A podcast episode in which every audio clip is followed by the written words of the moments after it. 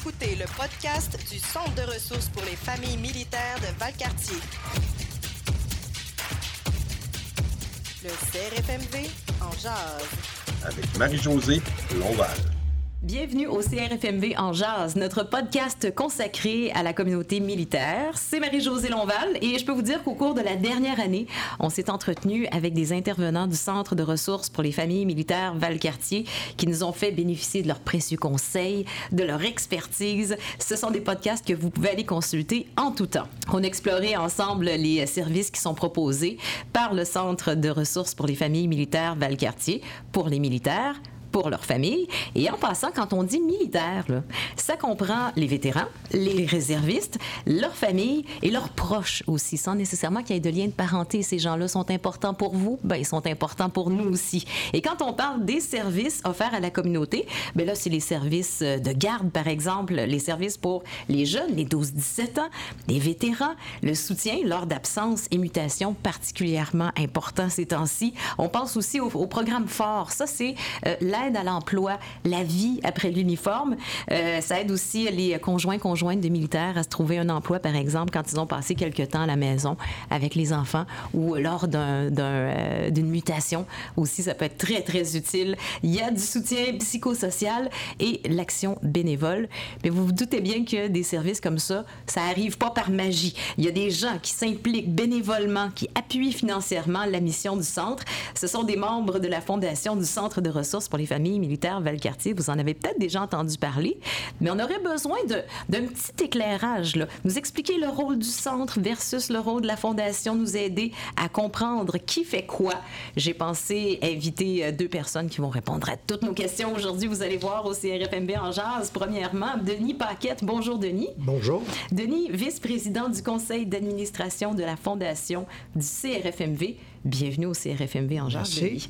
Il y a également Danny Saint-Laurent, directeur des communications au CRFMV. Bonjour, Danny.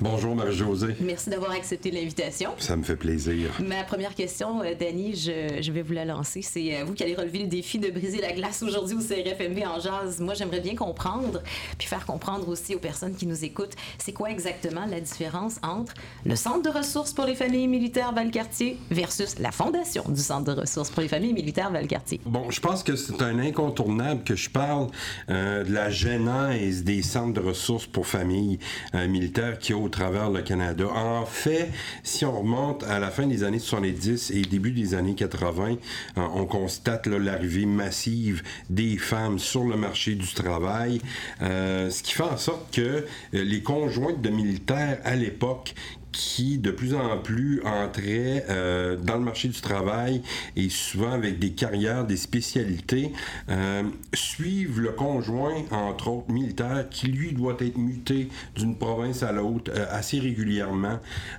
Ça commençait à causer des problèmes, ça, à l'intérieur de la famille.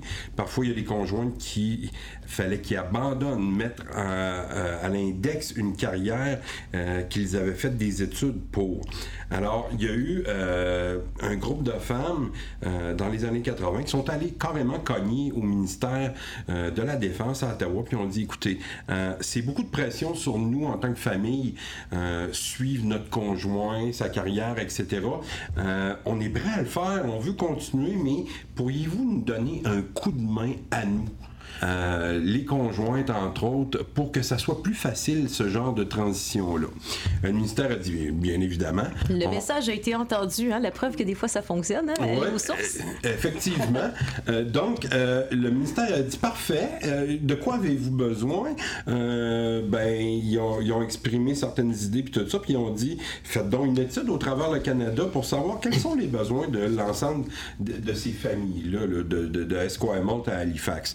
Euh, donc, euh, le ministère a fait une étude et ils sont arrivés avec une proposition qui ont dit écoutez, on est prêt à dégager un certain budget. Euh, voici euh, l'argent qu'on est prêt à distribuer dans la communauté pour que vous obteniez des services. Et un des services à l'origine qui était demandé par les femmes, j'en parlais un peu avant, c'était donnez-nous un coup de main moi, j'ai une carrière. Si je suis infirmière au Québec ou dans une province, puis-je continuer à être infirmière dans une autre province et qui peut m'aider, moi, à traverser cette espèce de barrière-là? Ça fait que c'est le, genre d'aide qu'ils ont dit et euh, au fil du temps, maintenant 30 ans pour le centre, on est rendu à euh, une panoplie de services qui va même plus loin que euh, les argents qui sont donnés par le ministère de la Défense. Une des choses qui était bien importante également, ces femmes-là ont dit, nous voulons que les organisations que l'on va créer soient... Euh, dirigées par nous, les familles, et non pas par des militaires et des gens du ministère on veut que ça une proximité avec les familles. Et c'est pour ça qu'ils ont fait euh, ces 32 centres de ressources-là. Ils ont dit, on vous donne l'argent pour tel service, tel service, tel service, tel service. Et si vous voulez aller plus loin dans vos services, parce que localement, c'est différent d'un endroit à l'autre, vous avez le loisir de le faire. Former des conseils d'administration et après ça, euh, on va vous donner un certain montant d'argent. Et puis là, la différence avec tous les services qu'on a développés à Valcartier, puis je vais euh, probablement laisser Denis répondre à ça, euh, c'est que la, différence, c'est qu'on est capable d'aller plus loin que ce que le ministère nous dit minimalement de faire. Alors, c'est là qu'est arrivé une créature comme la Fondation euh, pour le Centre de ressources de famille militaire de Valcartier, qui, euh, Denis va nous l'expliquer, mais est là pour faire en sorte qu'on est plus loin dans notre prestation de service et non pas donner le minimum requis selon les paramètres de service aux familles militaires à Ottawa. Oui, Denis. Denis, euh, je pense que tu as très bien résumé le rôle du centre comme moi je le comprends. Je suis là depuis, je suis à la Fondation depuis euh, deux ans seulement, mais grosso modo, la Fondation existe, existe depuis 2005. Et puis, elle a été créée en 2005 pour deux grandes raisons. Dans le fond, sensibiliser la société civile à la vie militaire, c'est toujours un besoin, ça, tout ça, et soutenir financièrement le centre qui, lui, donne des services, accompagne les familles des militaires dans les défis qu'ils doivent, euh, doivent relever, tout ça. On le fait, la Fondation le fait naturellement en organisant des activités euh, philanthropiques. Puis notre euh, grand événement philanthropique, notre événement signature, dans le fond, c'est la Criée, qui existe depuis, depuis en fait, c'est la dixième édition cette année, tout ça. Ça va être une édition un peu spéciale, mais on va y revenir euh, plus tard. Euh, alors, dans les neuf éditions précédentes de la Criée, euh, c'était un événement, un gala bénéfice, comme il y en a beaucoup dans la région de Québec, un grand gala bénéfice qui était, qui était couru. Il y avait des centaines et des centaines de participants. Je pense les deux dernières éditions, j'étais pas là, moi, il y avait 700 ou 800 personnes, tout ça. Et la dixième édition, qui devait, avoir lieu en présentiel, comme on dit maintenant, au manège militaire, le nouveau manège militaire rénové, qui est la résidence des voltigeurs de Québec. Naturellement, pour des raisons que tout le monde connaît, ça a été dans un premier temps reporté. Ensuite de ça, ça a été comme transformé en événement virtuel, comme tous les événements philanthropiques partout au Canada, au Québec et puis dans la région ici.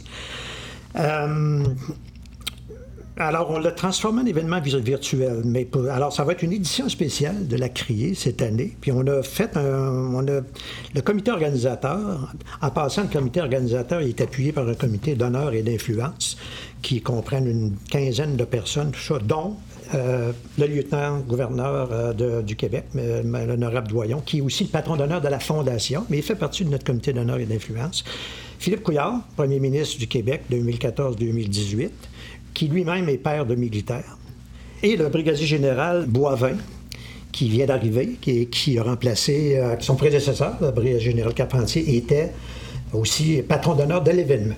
Alors, et puis, il y a toute une série de, personnalités militaires de la société civile qui font partie du comité d'honneur et d'influence.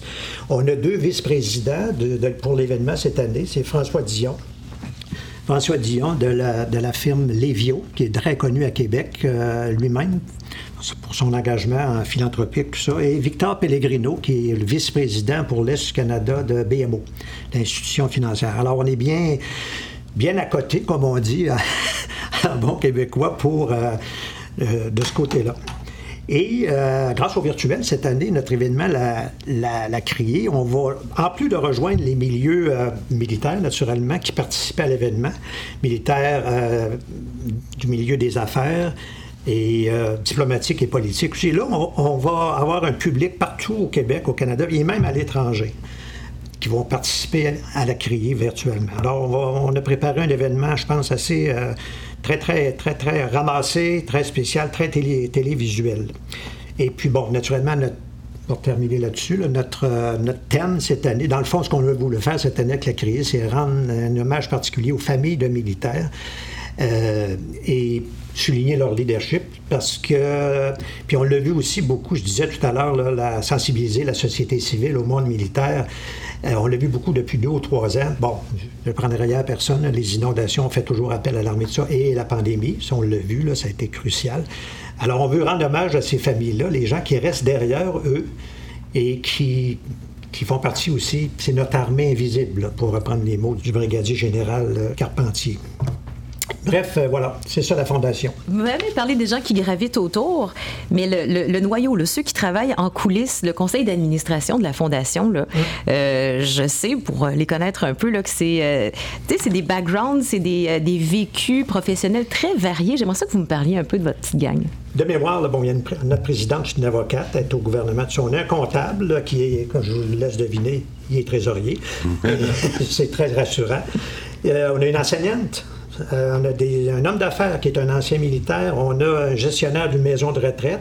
On a des, un retraité comme moi du domaine des communications puis de la politique. Bref, puis on est en recrutement. On vient de recruter un avocat très en vue à Montréal, tout ça, qui va, en septembre, qui va se joindre à notre conseil d'administration. Et puis, on, a mis des lignes à l'eau pour euh, parce qu'on a eu quelques départs, euh, dont un, M. Goodwin, Ross Goodwin, qui est un juge à la retraite, tout ça, qui lui a été très, très, très, très important dans l'histoire de la Fondation. Bref, euh, c'est un assemblage de gens, une assemblée de gens, je devrais dire plutôt, qui ont beaucoup de jugements. On a, eu des situations difficiles dans les deux, trois dernières années. Bon, la remise de, de la criée, certaines difficultés. On a eu des congés de maladie, tout ça, de certains, euh, certains le personnel de, la Fondation. Bref, ça a été pas, ça n'a pas été facile. C'est là que je me suis aperçu, moi, je me suis joint, moi, ça fait deux ans, à la Fondation, au conseil d'administration. J'en suis maintenant le vice-président parce qu'ils m'ont bombardé, là.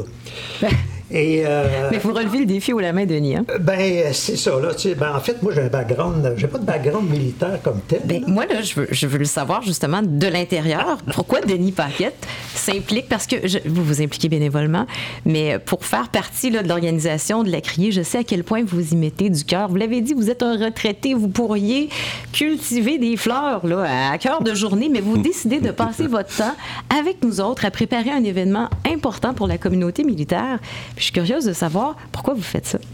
Bien, euh, ben, premièrement parce que j'ai le temps. Et j'ai l'énergie aussi. J'espère que je l'ai encore. Je effectivement, je suis à la, on peut dire, semi, semi-retraité, demi-retraité, mais j'exerce encore quelques fonctions professionnelles, tout ça, mais grosso modo, je suis, je suis retraité. Alors, pour faire œuvre utile, tout ça.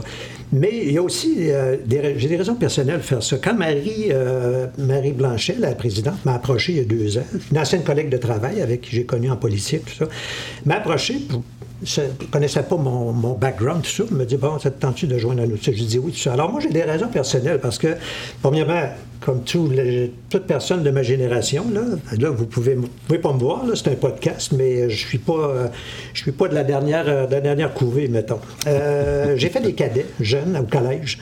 Je faisais partie du corps de cadets, naturellement, comme beaucoup d'hommes de, ma génération. J'ai fait de la milice euh, quelques étés, au début des années 70.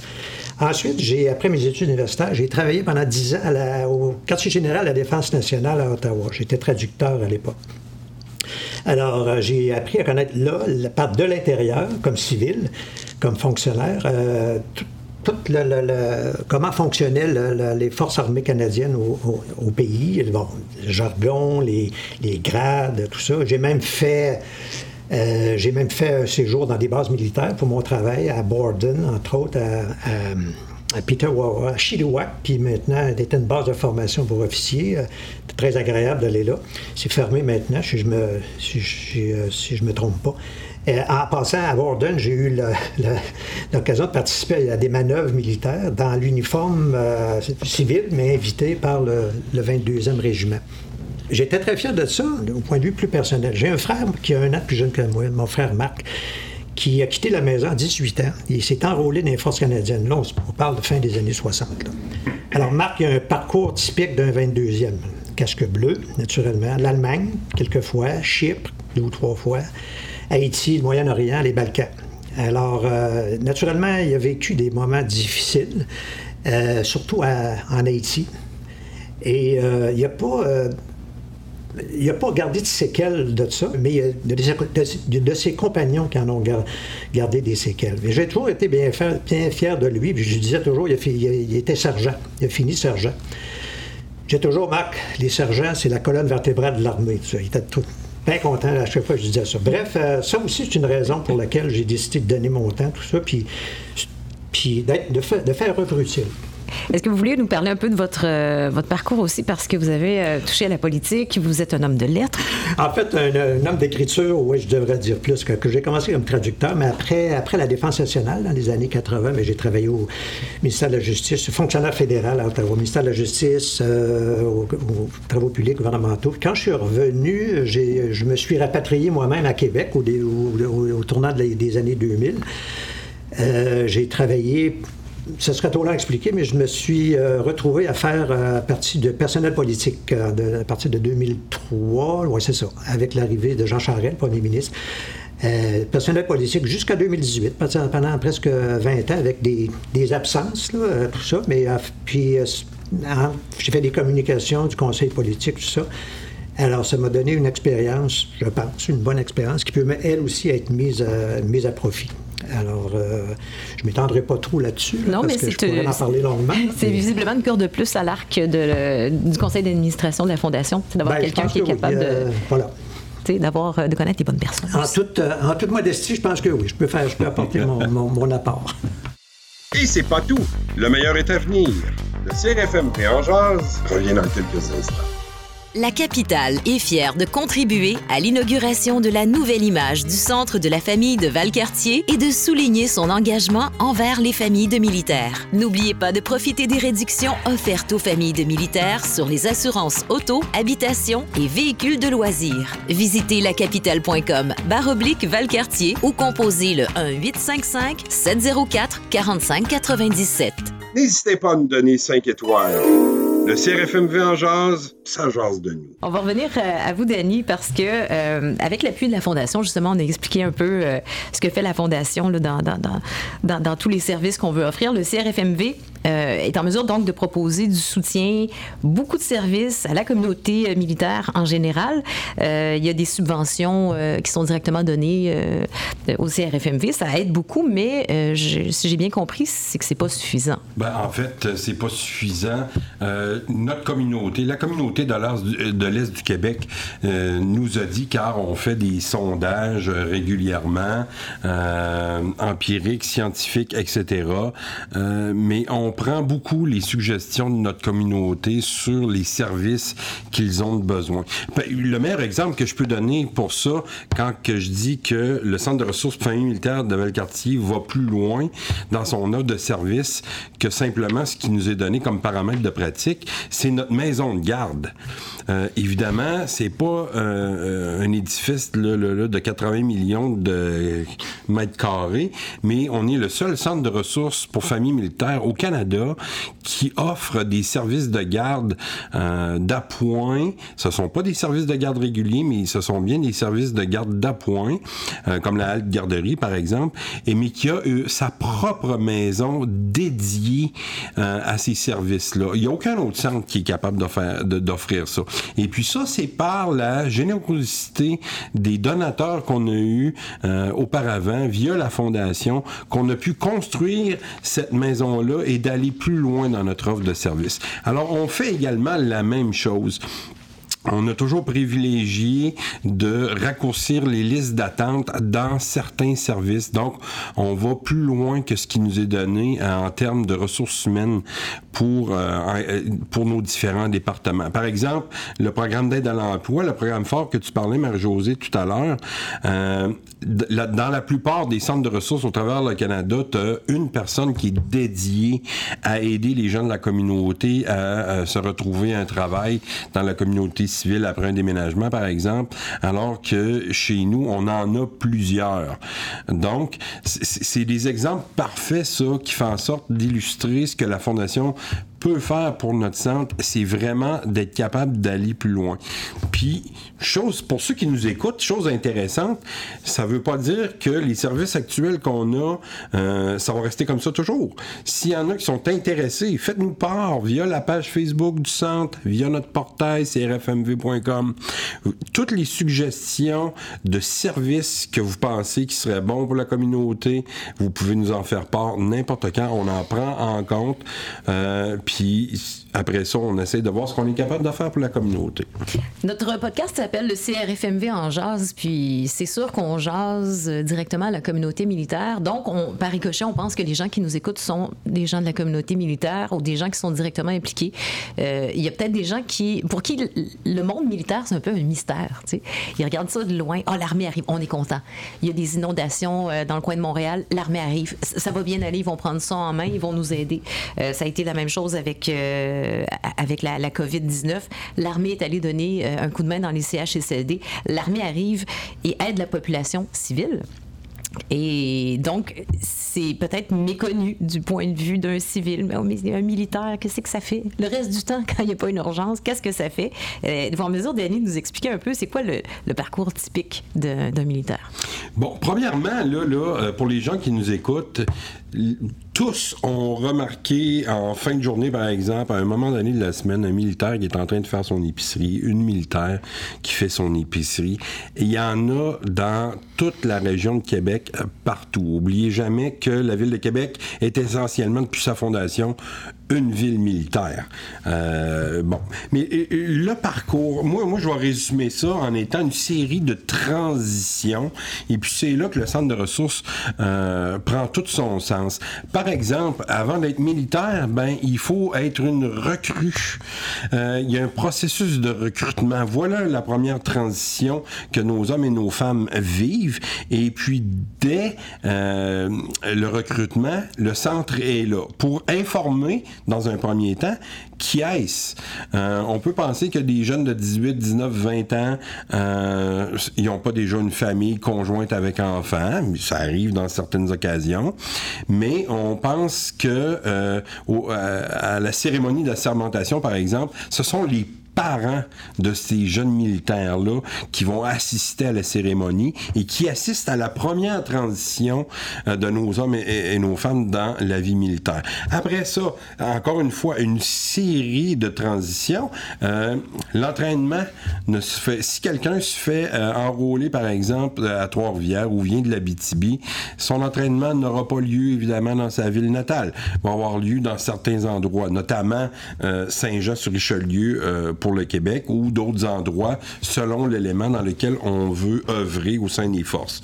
Euh, donc, voilà une première transition, un, un, étape d'entraînement où est-ce qu'on va apprendre les rudiments essentiels euh, de marcher, comment, qui, donc, comment on doit se vêtir, etc., etc.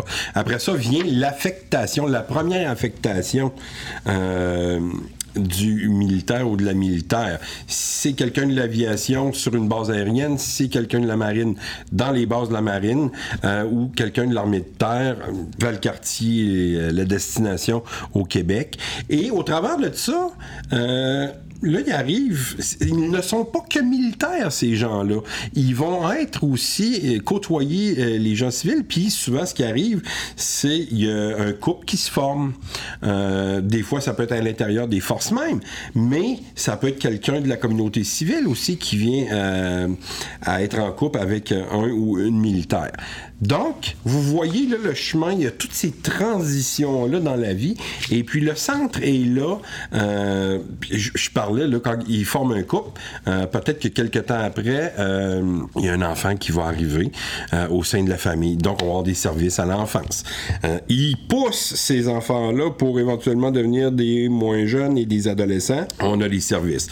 S'il y a des difficultés au travers toute cette période-là, on a encore une fois des services pour accompagner les gens. Alors, et ça, on s'en va, puis moi, c'est un des plus beaux programmes qu'on a euh, ouvert dans les dernières années, c'est le programme euh, auprès des vétérans. Euh, ça, ça, ça est une grosse transition, ça, pour n'importe quel militaire. Une fois qu'on sort des forces, on n'est plus militaire en tant que tel, on devient vétéran. Euh, ces gens-là qui ont passé 20, 25 ans dans les forces armées canadiennes, dans un court laps de temps, ne sont plus militaires, sont habitués à une routine, à une façon de faire, et puis il peut, dans certaines occasions, avoir un choc pour ces gens-là en se retrouvant dans la communauté civile, œuvrer avec des nouveaux codes, des nouvelles façons de faire. Euh, donc, on accompagne euh, les vétérans également dans toutes ces transitions-là. Puis c'est ça qui est important de comprendre, c'est vraiment le centre accompagne euh, les militaires tout au long de sa carrière et jusqu'à la fin de ses jours, parce qu'on a des services qui il euh, n'y a pas de limite d'âge là, là, là où est-ce qu'ils portent l'uniforme ou pas? On a des services encore une fois pour eux autres. En début de, de, de balado je parlais des anciens balados qu'on a fait avec les gens du centre justement les gens de, de différents programmes qui nous euh, présentent point par point là, tous les mm. services qu'on peut offrir. Puis il y en a un qui est bien le fun qui s'appelle la vie militaire 101 puis là je vous le dis on, on part du pack sac au départ là puis euh, de, de, la recrue jusqu'à à la fin là, euh, de l'entente avec les forces armées. En tout cas ça vous intéresse, moi j'étais très curieux, je ne connaissais absolument rien, je vais vous dire, ou pas grand-chose. On en apprend des affaires là-dedans. José, moi, je vais, je juste faire un peu de pouce ce que Danny disait, tout ça, parce que une des rôles de la Fondation, je l'ai dit au début, c'est sensibiliser les, civils à la vie militaire, tout ça. Je vais donner quelques statistiques, mais très, très court, je ne veux pas alourdir, mais à Québec, euh, moi, ce que je ne savais pas, bon, je connaissais la base Valcartier pour être venu souvent. Dans toute la région de la capitale nationale, selon les chiffres que j'ai, il y a 8, 8800 membres de la force régulière et de la réserve, à peu près on arrondit. Là. Il y en a 6200 sur la base de Valcartier. Ça, c'est les chiffres que j'avais. Puis, naturellement, le centre offre des services à tout ce monde-là et leur famille. Fait que là, ça fait une vingtaine de mille de personnes, si je ne me trompe pas. Danny, tu pourras me corriger. Et à tous les ans, il y a à peu près autour de 400 familles qui partent ou qui reviennent, une transition dans la région, soit sur la base, soit à l'extérieur. Alors, tout ça mis ensemble, c'est ça aussi la réalité militaire dans la région de Québec. C'est le genre de statistiques qu'on leur sort aussi, puis euh, ça surprend souvent euh, agréablement. Et euh, tout à l'heure, ben, on a commencé à parler un peu de, ben, justement, on le voit, les, les services sont là, on veut toujours les améliorer, on veut aussi, pour la plupart, la grande majorité des services qui sont proposés par le CRFMV Valcartier, c'est gratuit. Euh, mais on veut que, que, ça reste toujours comme ça, qu'on puisse en offrir plus et toujours de façon euh, gratuite. Donc, la criée devient très importante. Puis, Denis, tu as commencé à en parler un peu. Explique-nous ça en détail, là, Denis. Il ne faut pas en manquer une petite miette. Là. Bien, euh, premièrement, la date. je pense que c'est important. Je pense qu'on ne l'a pas mentionné encore.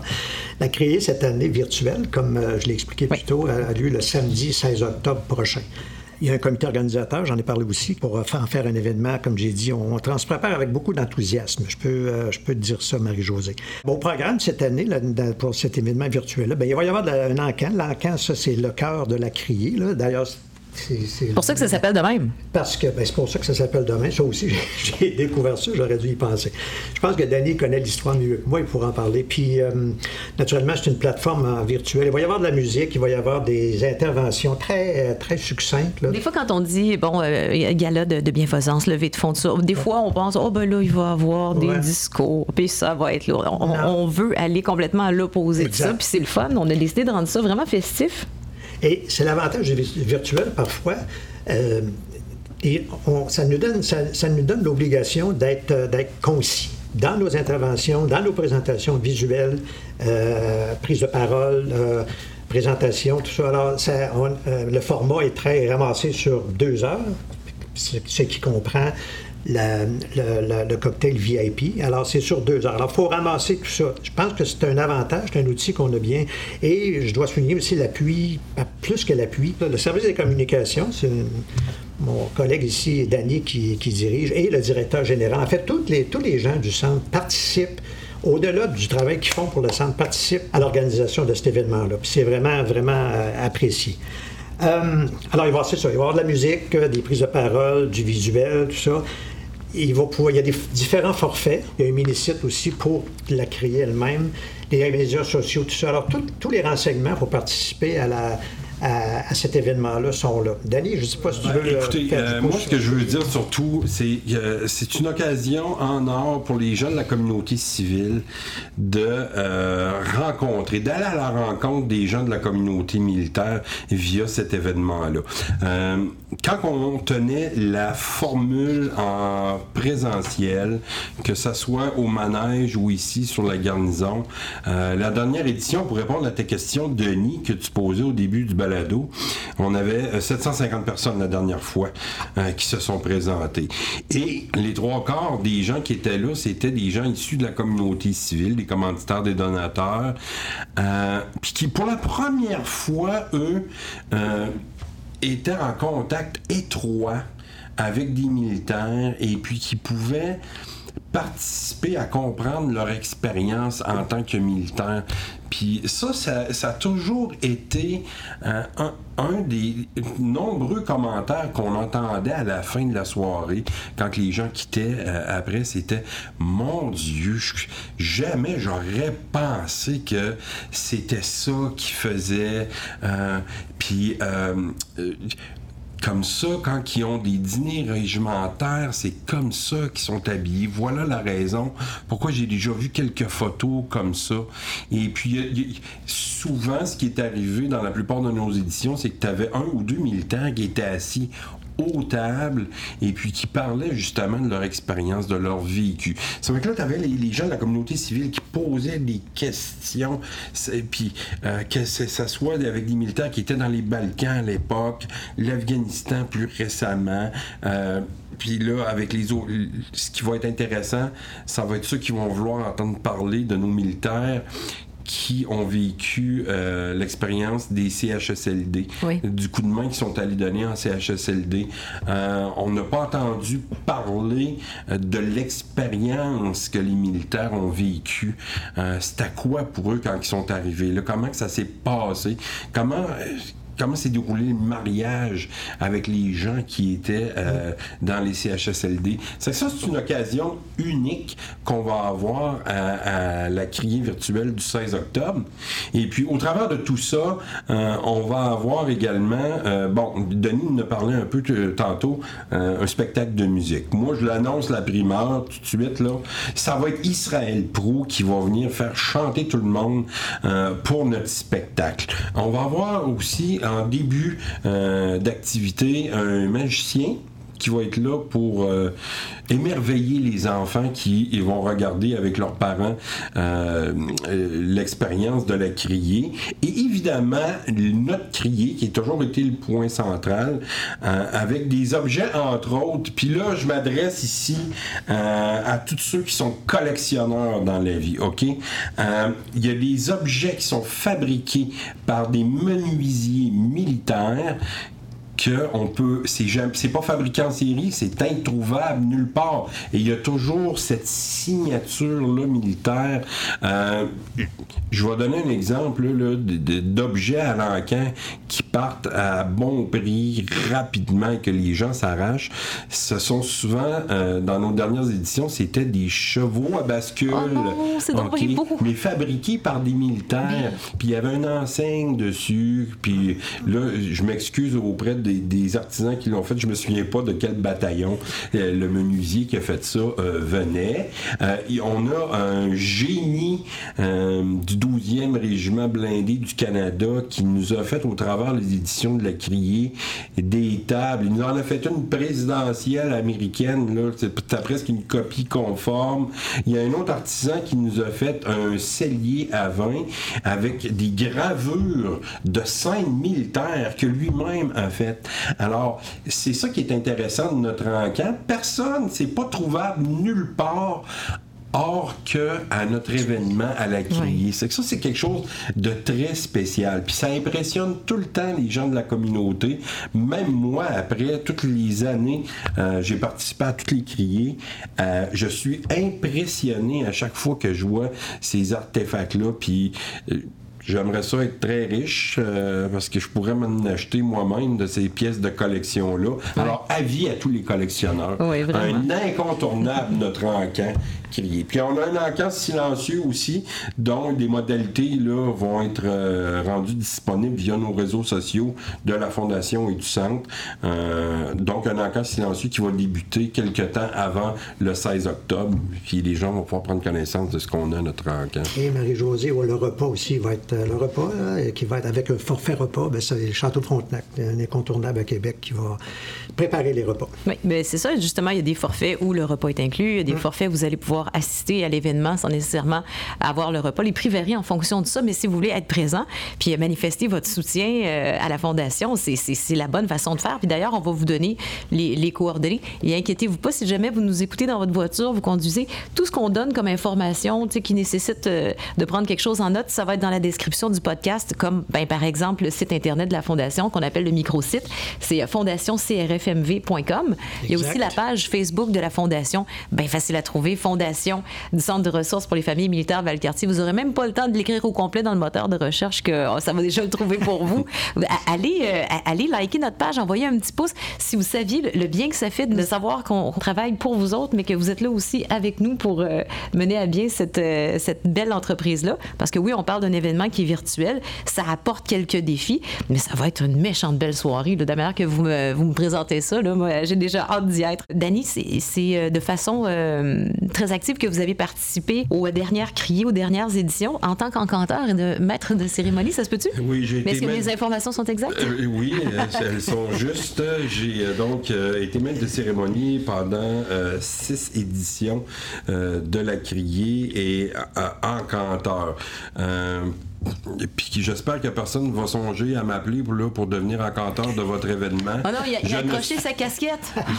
Je, ne suis pas un encanteur, loin de là, professionnel, puis tout ça. Puis je vais vous faire un petit secret. Mm. Euh, tu sais, on entend les encanteurs quand on voit ça à la télévision ou dans les événements, là, ils parlent rapidement, là, tout ça.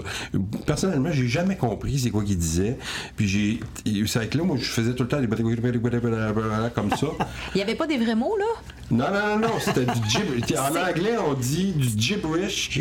C'était du gibberish que je, que je faisais, puis tout ça.